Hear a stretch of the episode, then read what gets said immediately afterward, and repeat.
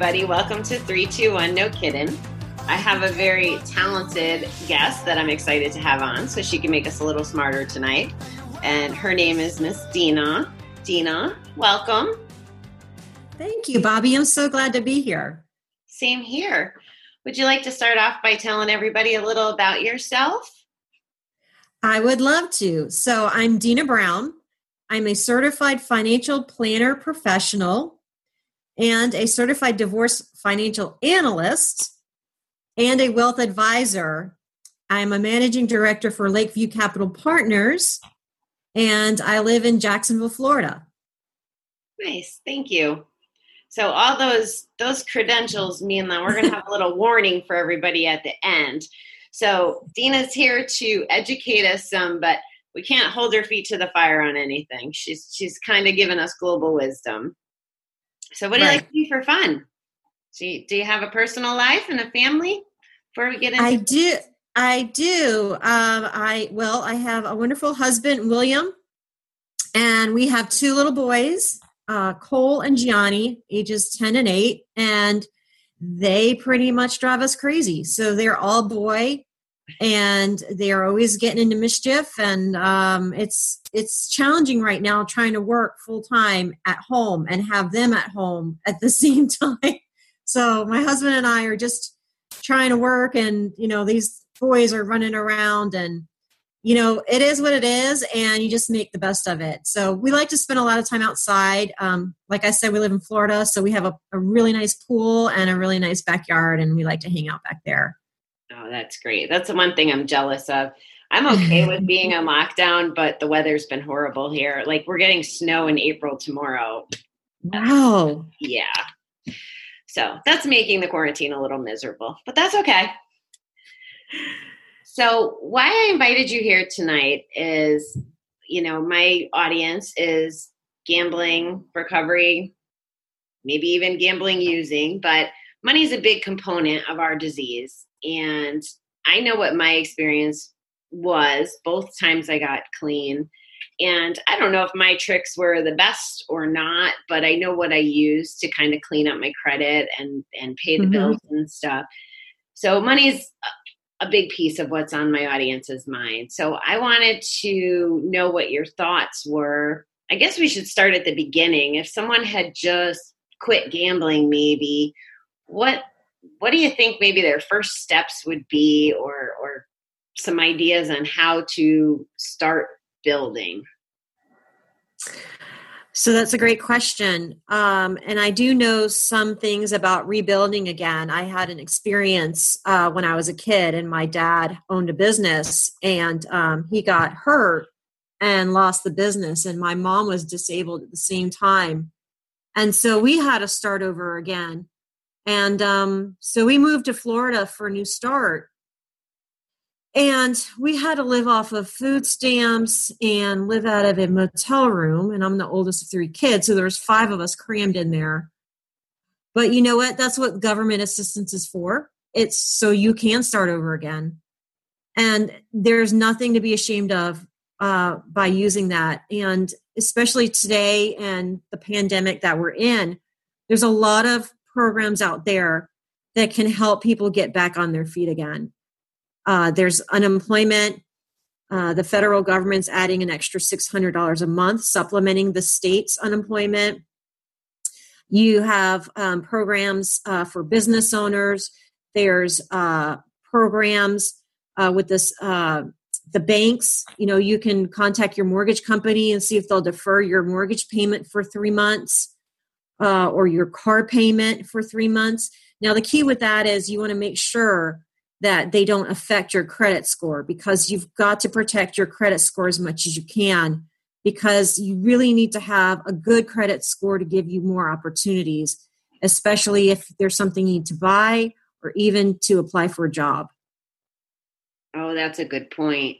Mhm. So when you just said that, those it's almost sounds like it would be a good idea to quit gambling now with the pandemic going on while there's some resources to help people. When you when you talk about the extra $600 that probably won't be here forever forever i'm guessing. So that was good thinking. That was the light bulb that went off of my head was oh, mm-hmm. okay now would be a good time to to quit. I know that i struggled with the idea of do i go to a credit card consolidation place i had done that in my past or to go bankrupt when i quit gambling or Mhm. do neither and fight the fight and just chip away at it. Can you tell us Mhm. some of the positives and negatives maybe to both of those approaches?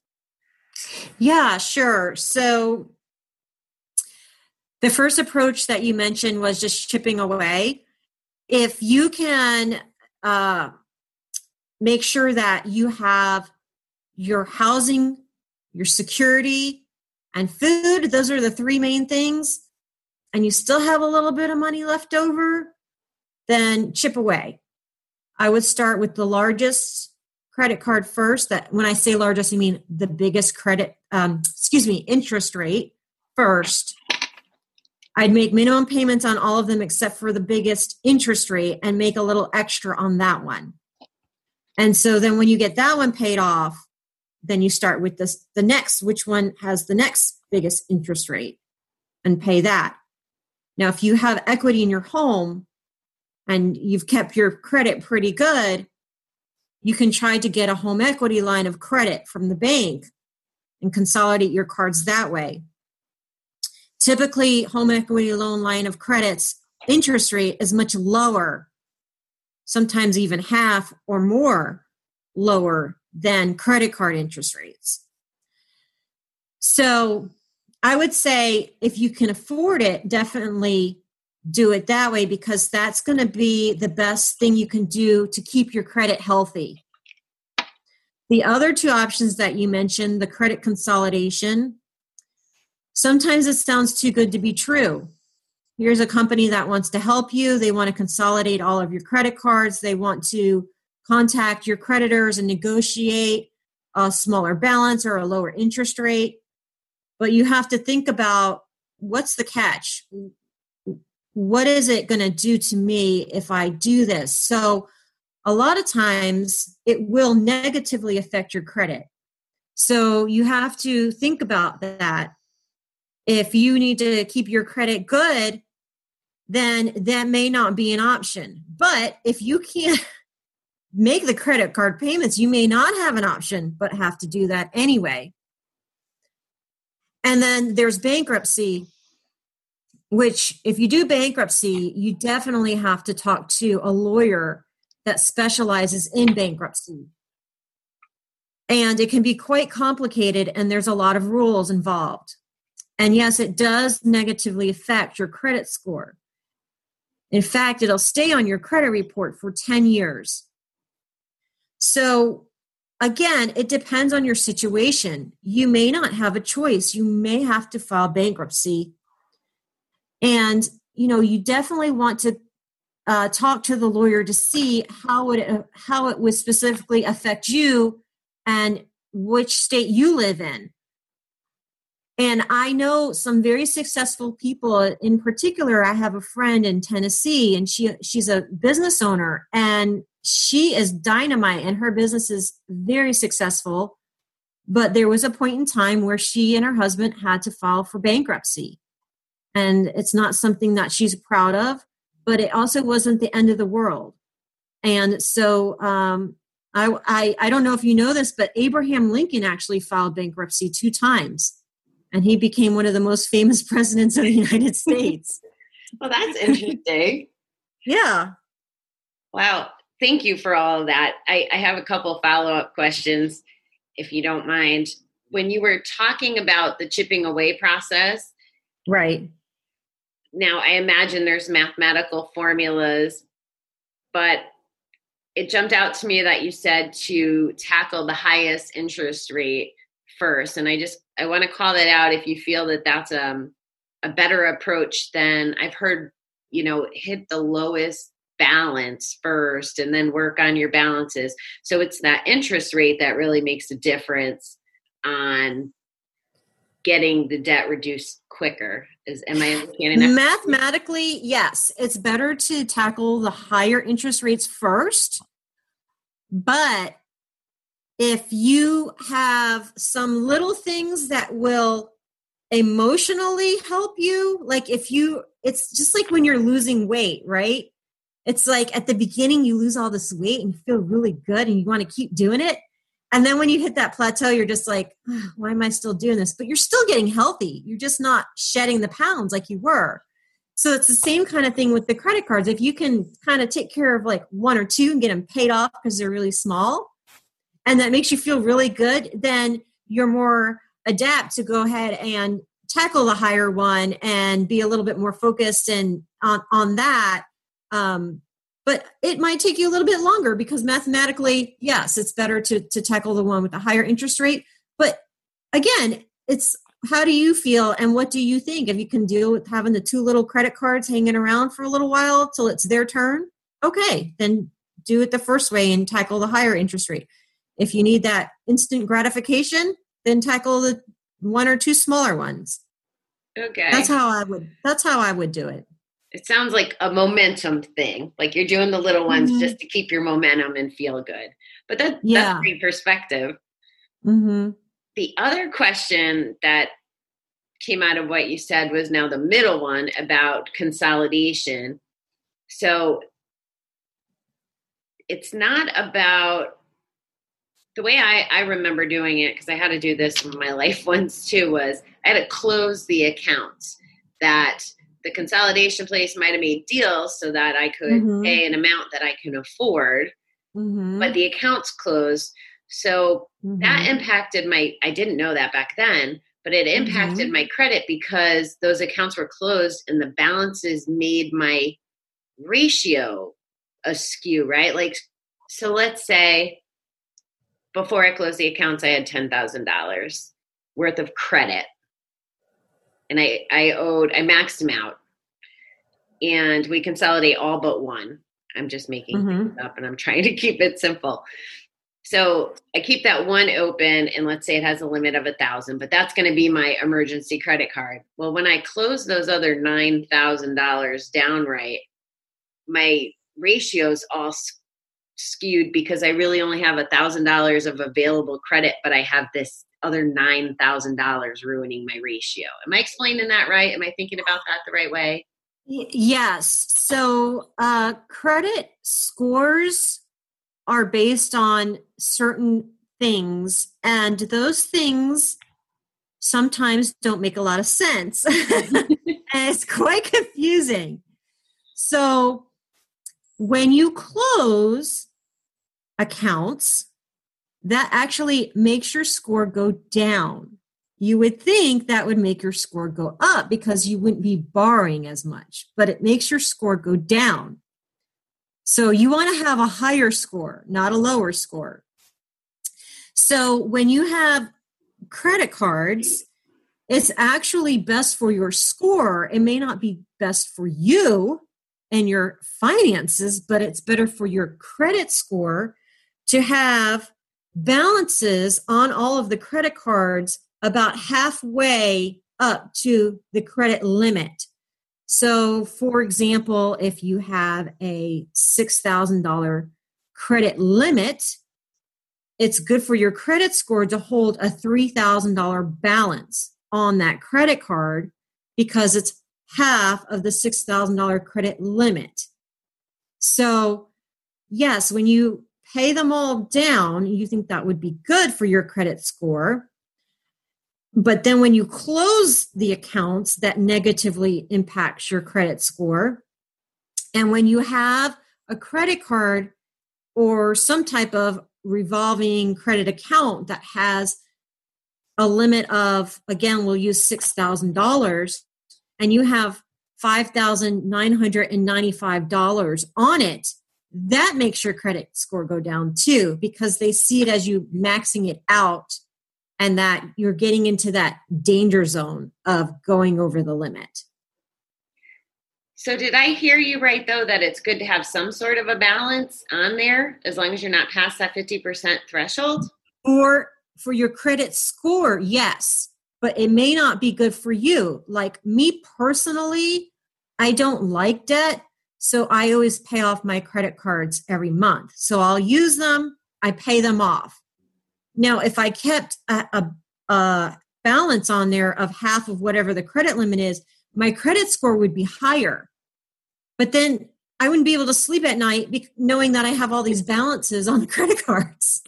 So I rather have a little bit uh, lower score and be able to sleep at night versus having a higher score and keeping these balances. It's so funny. You keep going back to emotions and uh, emotional decisions regarding money. And it's just so Oh, it's totally emotional. I'm like half the time I'm I'm like a psychologist or something with money. And um and, and sometimes some of my client meetings are, you know, if I have an hour client meeting, it's 50 minutes just talking about them and their lives and how they're feeling and their emotions and their families and then the last 10 minutes is spent on the actual financial part. wow. Well, it's my relationship with money is when I'm gambling, I could put a hundred dollar bill in a slot machine and not think anything about it. It doesn't turn into how many hours did I have to work for this, or what could I have bought with this, or what could I have paid down with this. It's just it's just a, a vehicle to get my dopamine rush, right? Mm-hmm. but I could leave the the casino after doing that and go to Dunkin' Donuts and if the coffee was 275 yesterday and now it's 285 be really Mhm. upset about that dime like Oh yeah. that's how wacky my brain was when I was gambling Uh-huh. so it kind of makes sense. The emotion's still there. It's just that when we're in the nonsense of, of gambling it's it's not about even emotions because you're not thinking. So that's Mhm. why i'm appreciating that emotional stuff. Um, I, I was mad today. I got a note from target and i always seem to get it from them because i don't use their card enough and they like oh we're going to close your account if you don't spend money with us and maybe it's a ploy to get me to spend money because i had to buy something today to keep it So they're blackmailing you. they're going to close your account and lower your credit score unless you spend money. Yeah, it. I didn't It doesn't it, make any sense. I didn't think of it as blackmail, but it makes me nervous. So there's other accounts that have closed on me because I haven't used them. And I'm like, I don't want to have to pay attention to rotating them. Anyway, That's why you should try your hardest not to open too many credit accounts because then you don't want to have to close them. So just open one or two credit cards and and be done with it. You don't need a Target card, you don't need a Macy's card, you don't need the BP gas station card. just have one or two major credit cards that you can use anywhere and just stick with those. Okay. So now you got me going on a different road, and hopefully I can ask your opinion on this. So the reason I keep getting more and more, some of it is playing the points game, right? I feel like I'm winning if I get 3% instead of 2% rewards. But I've also, part of my financial strategy, and I don't know if I should admit this to you or not, I don't know you well enough, but is playing the 0% game. That's part of how I've been able to chip away at my debt Mhm. is transferring balances. So you almost always have to buy get a new card in order to do that. So that's where they keep growing. And now because I have them, I don't want to close them. So that's kind Right. of my circle. So how do you feel about doing the zero percent?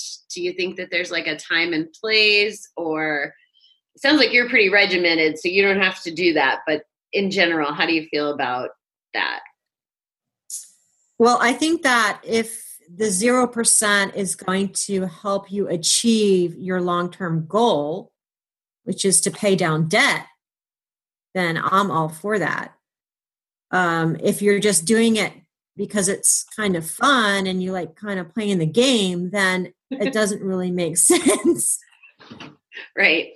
So, so, it, but if you're doing it because you're going to pay down your debt a lot quicker, then, then yeah, take advantage of it. And if you get approved for the zero percent, it probably means you have good credit anyway, because otherwise they wouldn't have approved you for another credit card. But you know, just try not to uh, you know everything in moderation just try to not not to get carried away with it That's a good point. It's a good point. yeah The first Mhm. time I had quit gambling, I I was in the hole for about fifteen thousand dollars, and it was all on one credit card.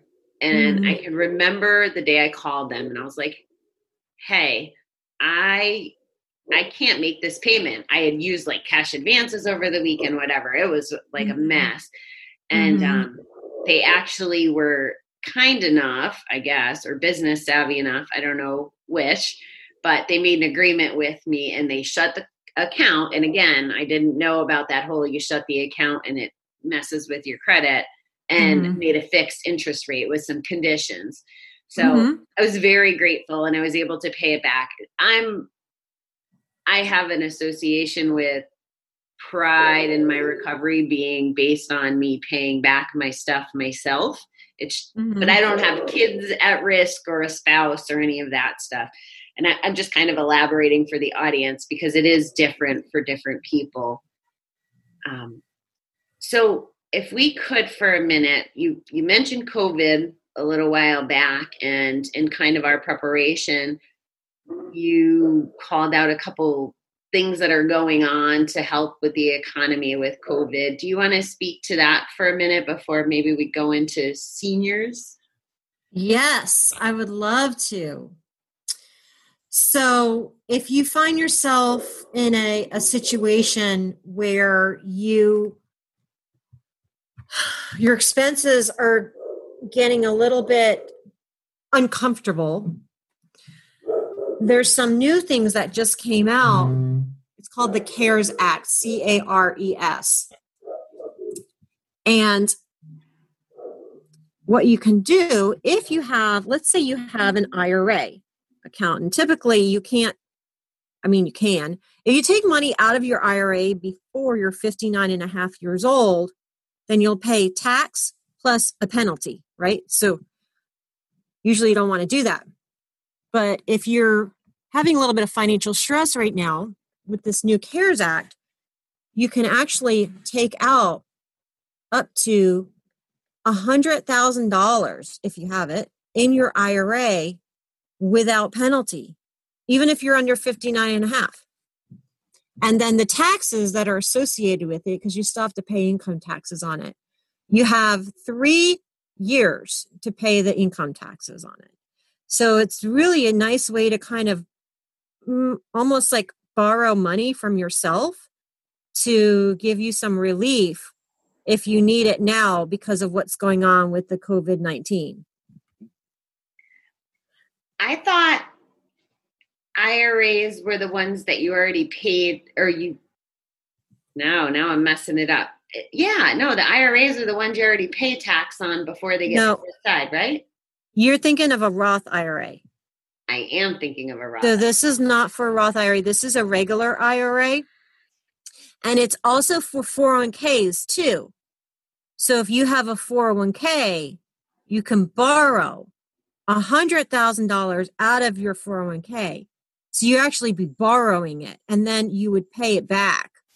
So if you're still working and you have a 401k at your job, you can borrow up to $100,000 and then once you're able to start paying it back then you start paying it back again uh, to yourself because you're you're loaning it to yourself so it's it's a really kind of a, a a way that you can access some money now and not wait until you're 59 and a half years old because you know these are different times and you may need the money now versus later on. So the government's given us a little bit of a break with that. It almost sounds like in some situations covid's going to benefit some of these rules are going to benefit people that that may or may not have needed it or have thought about these things but it may actually be beneficial in some cases it sounds like like not even getting people to their normal where they were before the pandemic but almost help them a little bit above and beyond Yeah, and anyone can take advantage of these new um, programs, and it, you don't have to be in. You don't have to prove your situation. So if you have a 401k and you're working and your job is secure, but you're like, hey, I, you know, things are tough right now, or, um, you know, it's, uh, I don't know, the, the, the air conditioner broke and we need $5,000 and you don't have it, then you can borrow it from your 401k. So, um, and there's some other programs too that are out there as well. Um, like for those people that have federal student loans, the payments on those are deferred until October 1st. And so I know a lot of people have some of their student loans are like the biggest payments they have. It's almost like a mortgage payment. Um, so they get a little bit of relief there where they don't have to pay anything until October the 1st. Is interest still accruing? Well, that's a good question. I'm not sure if it is or not. And I don't know either whether it's an automatic thing because I have had calls about that. And so I always say it's best to contact your student loan provider and ask specifically whether or not they're going to defer the interest and uh, whether or not it's automatic or if you have to elect it. Hmm. Well, you're teaching me things. I appreciate that. That's what I'm here for. Oh, that's awesome.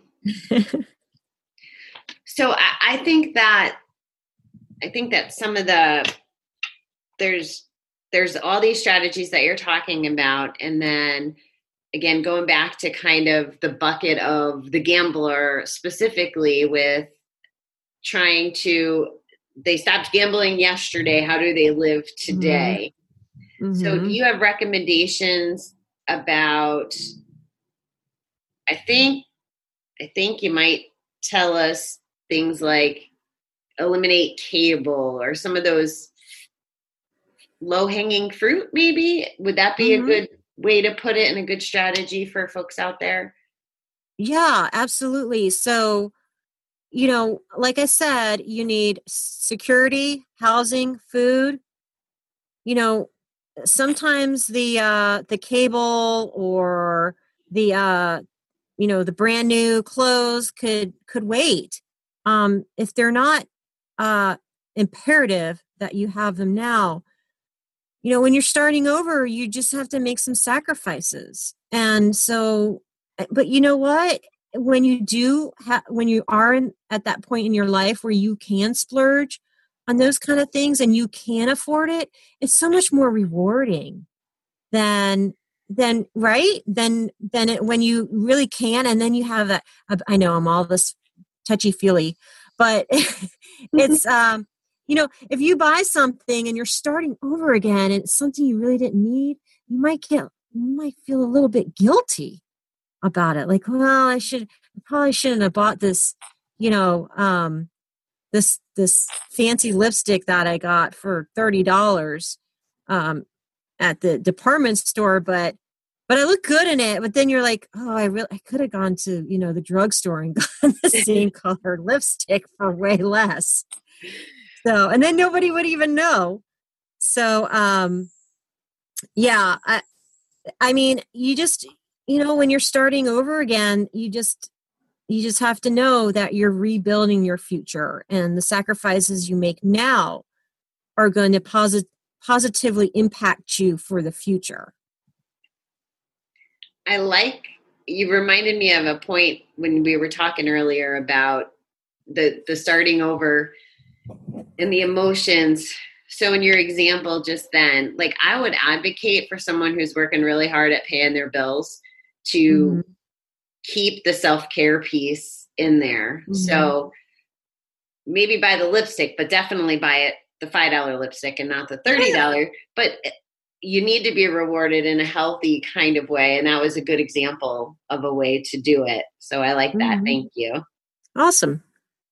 So if another, and unfortunately, this is a, a growing population of gamblers. It feels like the kids and the seniors are the ones that the numbers continue to grow depending on what you look at of course so I can't imagine being, you know, 65, 60, 70 years old. And I, I think it happens when spouses pass away or um, people retire, that kind of stuff, that, you know, the casino fills the boredom.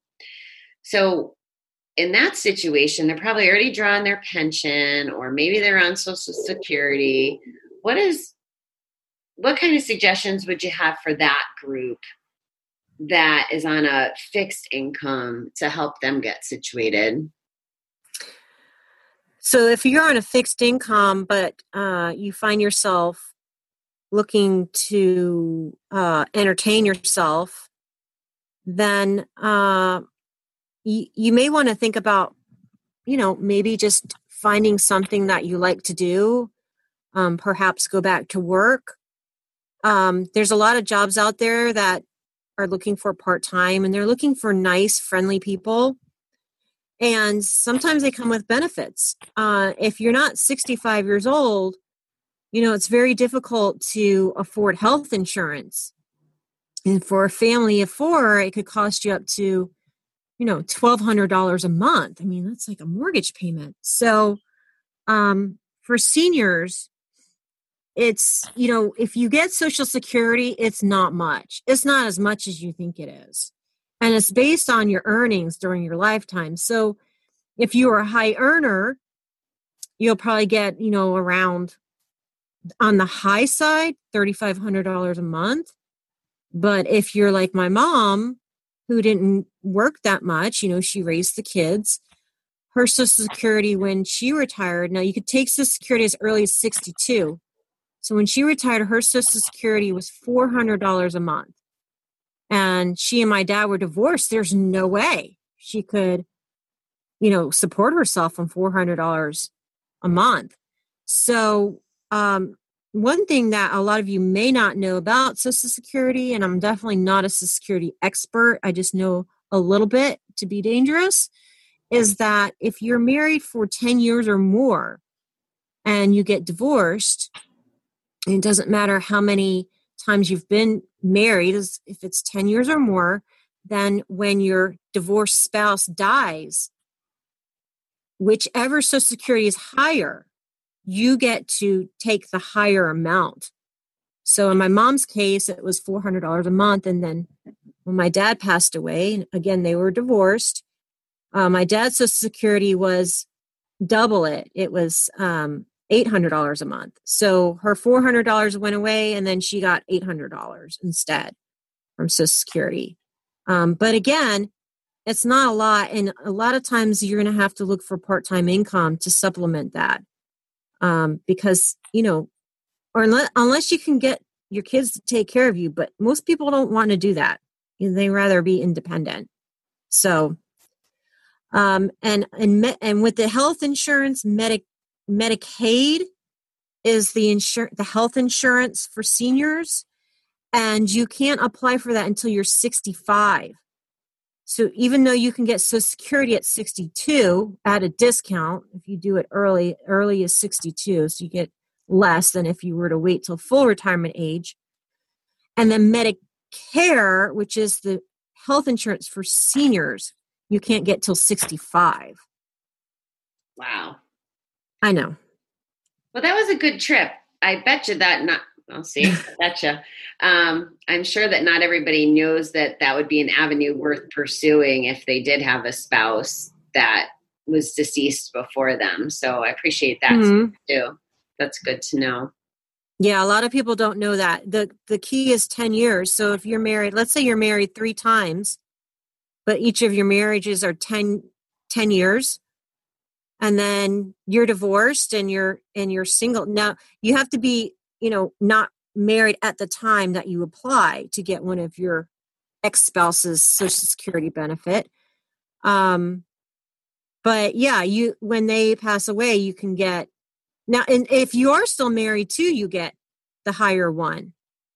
I don't know if I mentioned that. I think I mentioned just the divorce because my that was my mom's situation. She and my dad were divorced, but it also works if you're married too. So you have to keep that in mind. If you're living off of two social securities and one passes away, then you're left with just one social security. but it will be the higher one, but it may not be enough to sustain your living expenses. So if I start shopping now and I get a husband for 45 to 55, and then I get a different one from say 56 to 65, Mm-hmm. do I get both of their social securities if I live? No, you just get the highest. Oh, geez. All right. It's not worth all the trouble then. but you get to pick which one's the highest one.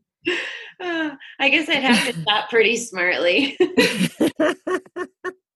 Sorry, this is pretty heavy stuff. Um, it's it's good stuff, but it's heavy, so I just had to be my obnoxious self. Lighten it up a little bit. Yeah. Is there anything that I'm forgetting to cover that you think might be helpful? I'm I know that we had some ideas and I just want to make sure that we cover everything while we're together. Uh, well, can I leave you with this short story about a client of mine named Mary?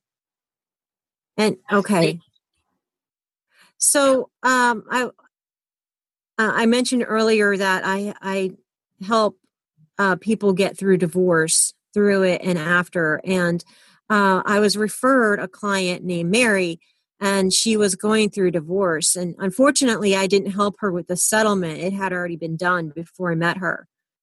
And um, she had a lovely home that she got in the settlement. And but really not enough income and she didn't work. Um, she was a homemaker and not only that she was an alcoholic too so she wanted to stay in her house but she couldn't afford it so she pleaded with me i gotta stay in my house and i'm like well, it's just a house, just, you know, just sell it and use the money and then you can rent a really nice place and use that, you know, that money to supplement your income. And she's like, you don't understand. I have a horse and I have to be with my horse. It's my purpose in life is this horse. And I, I'm a big horse lover myself. And I was like, oh my gosh, you're breaking my heart. So, you know, you just sometimes you just have to be a little creative. So I kind of racked my brain. What can I do? What can I do? And this is something, another little tip for your seniors if they have a home that has equity in it, is that there are reverse mortgages out there. And I know sometimes they have a bad reputation, but they are great tools for some people for their particular situation. And it was perfect for Mary because she wanted to stay in her home. She was, wasn't going to be able to move to an apartment with her horse. So she got the reverse mortgage. And when you get a reverse mortgage, you don't, if you have a mortgage, you don't have to make the payments anymore, just the taxes and insurance, but not the um, principal or interest. But in this case, she didn't have a mortgage. So they started to pay her an income stream. So she used her asset, her equity in her house, and was able to turn that into income. And then she was able to live her senior years in the house with her horse. And it was just, again, I know I'm the emotional one, but it was just such a wonderful thing that that she was able to stay with her horse in her, you know, in her senior years. And um, and it made her happy. And when she's happy i'm happy. So and i'm not saying reverse mortgages are, are for everybody and and they're not. Um, it just depends on the situation but it is an option for some seniors out there that may have owned their home for a long time and uh, you know they don't want to move and and perhaps they can turn that into an income stream and they can stay in their home and they can live there forever if they want to. That's part of the whole reverse mortgage program. Um, but I, I know that um, things, you know, things you can figure things out and be creative, and I, and a lot of times that's where a professional comes into play, where the professional can really help you think outside the box and look for different ways of solving an issue. And um, in making things a little bit better. I don't understand a reverse mortgage. So is it that the bank keeps your house at the end of it? Is that essentially what happens? So then you don't have something to bequeath other people? Is that essentially the pitfall? So, reverse mortgages are very complicated, and I'm not an expert, but I'm going to tell you what I know. So, if you were, you have to be age 62 or older. That's the first thing. The second thing is you have to have at least half uh, equity in your home. So your mortgage can't be higher more than half of what your home's worth. And what you do is you, you have different options. You can take an income stream, you can just maybe stop the payments. Again, you still have to pay taxes and insurance, but you can stop the other payments, uh, principal and interest. And so the way it works is that the government puts insurance on these mortgages. And so you can, let's say, get a mortgage, reverse mortgage at age 62, and you can live in that house to the day you die. And when you leave the house to your heirs, there's going to be a mortgage balance, obviously, because you had the reverse mortgage on there. If the value of the home is less than what the mortgage is, let's say the mortgage racked up to be uh, $200,000 and the home's only worth $100,000, well, the insurance pays that off Wow. and makes the mortgage company whole again.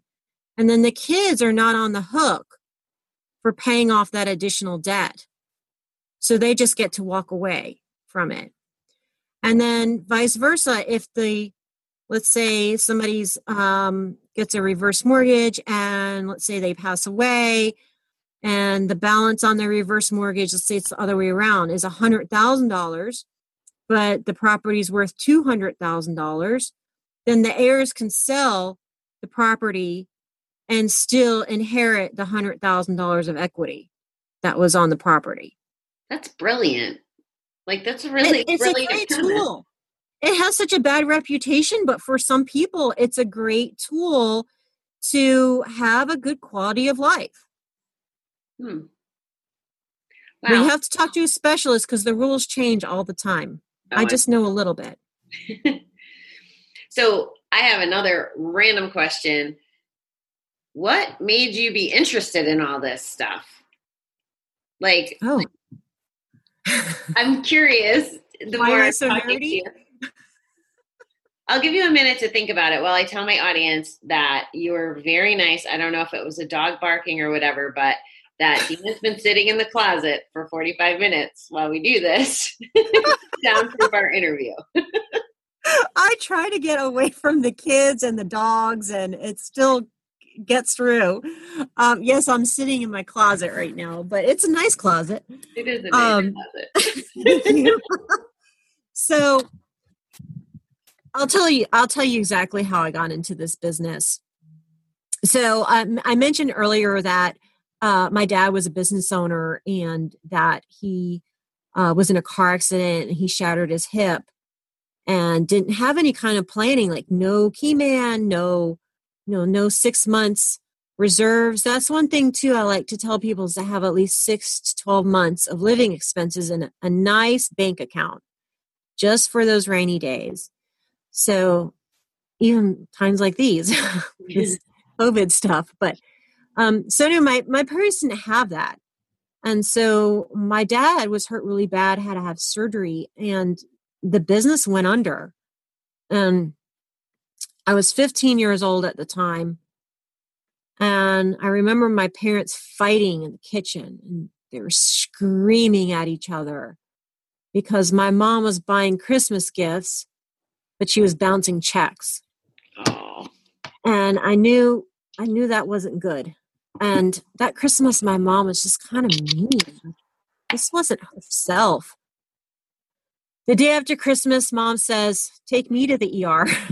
so she from the stress had she had formed a blockage in her intestine and she had emergency surgery because if that had bursted it would have killed her so now i got two parents that are disabled and so you know i'm the oldest of three kids and i'm like okay what are we going to do so our house got foreclosed on, and um, they moved us to Florida for a new start. And um, like I said earlier, we lived out of a, a, not a very nice motel room and food stamps. And my mom was, again, I'm 15, I'm a teenage girl.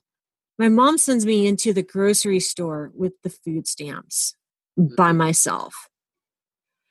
And so it's embarrassing enough, you know, when you have to buy uh, feminine products, but then you have to buy them with food stamps. Oh my God, I was mortified. And I told myself from that point on, I was never going to be poor again. Never. And I was going to learn about money and I was going to help other people be financially independent too, because I wouldn't want them to go through what I had gone through. And I would do everything I can to help them. And that's how I got into the business. I'm not going to go into my background and all that because it's kind of boring, but um but yeah, I just love what I do and it it's very rewarding and I'm very passionate about it. well, thank you for sharing. Yeah. I just became more and more curious. I had a feeling it might have had to do with that, but um, yeah, it's a it's a good reason, and it has a nice turnout. I appreciate that. Yeah, thank you. So, well, I think all the questions that I could come up with in regards to money, I think have been exhausted. But as soon as we hang up, I'm sure I'll think of ten other ones. Okay. Well, you know where to find me. Do you have anything else, or we're good after the Mary and the horse story? Yeah, I, I'm. You know, if you don't have any questions, um, you know, if, if you think of some later, feel f- free to reach out. I'm always here to help. But um, it was a pleasure, and this was a ton of fun. Thank you so much for inviting me. Oh, I'm glad you were here. And you're okay with me putting your contact information in the show notes. So if people Yes, want to hire a wealth advisor, Yes, please do. I, and even if you know it's just a simple question, um, feel free. And I, if I'm not able to help you, I will find someone who can. oh, thank you. I appreciate Mhm. All right. Well, I'm going to say goodbye then. Okay, Bobbie. Thanks again. I sure do hope that you guys appreciated all that info as much as I did. Deanna was a great guest and gave us some good direction on some avenues that we could at least explore and dig into a little deeper. Please just keep in mind the following the information does not constitute investment, legal, or tax advice and should not be used as a substitute for the advice of a professional legal or tax advisor. Any tax statements contained are not intended or written to be used and cannot be used for the purpose of avoiding U.S. federal, herein state, or local tax penalties. Taxpayers should always seek advice based on their own particular circumstances from an independent tax advisor. Lakeview and its directors, officers, agents, and employees are not permitted to render tax or legal advice. LCP is a registered investment advisor. More information about the firm can be found in its Form ADV Part 2, which is available upon request by calling 404 841 2224 or by emailing info at lcpwealth.com.